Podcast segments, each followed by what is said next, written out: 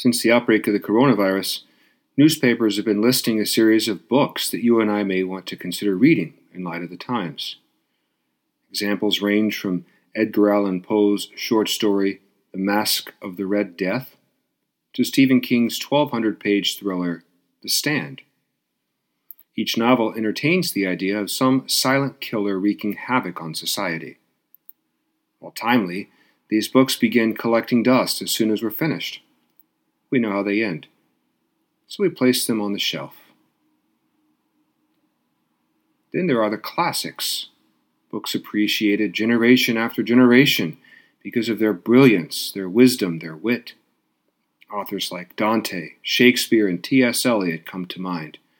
Their insights into humanity are timeless.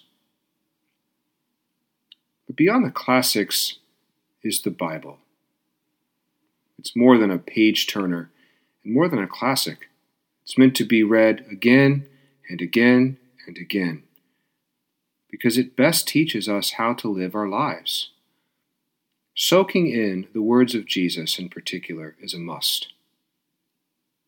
As he says in today's gospel, if you remain in my word, you will truly be my disciples, and you will know the truth, and the truth will set you free.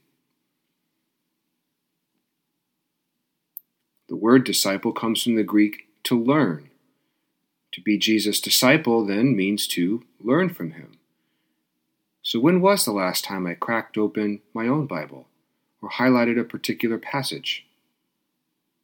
When did I last soak in the words of Jesus?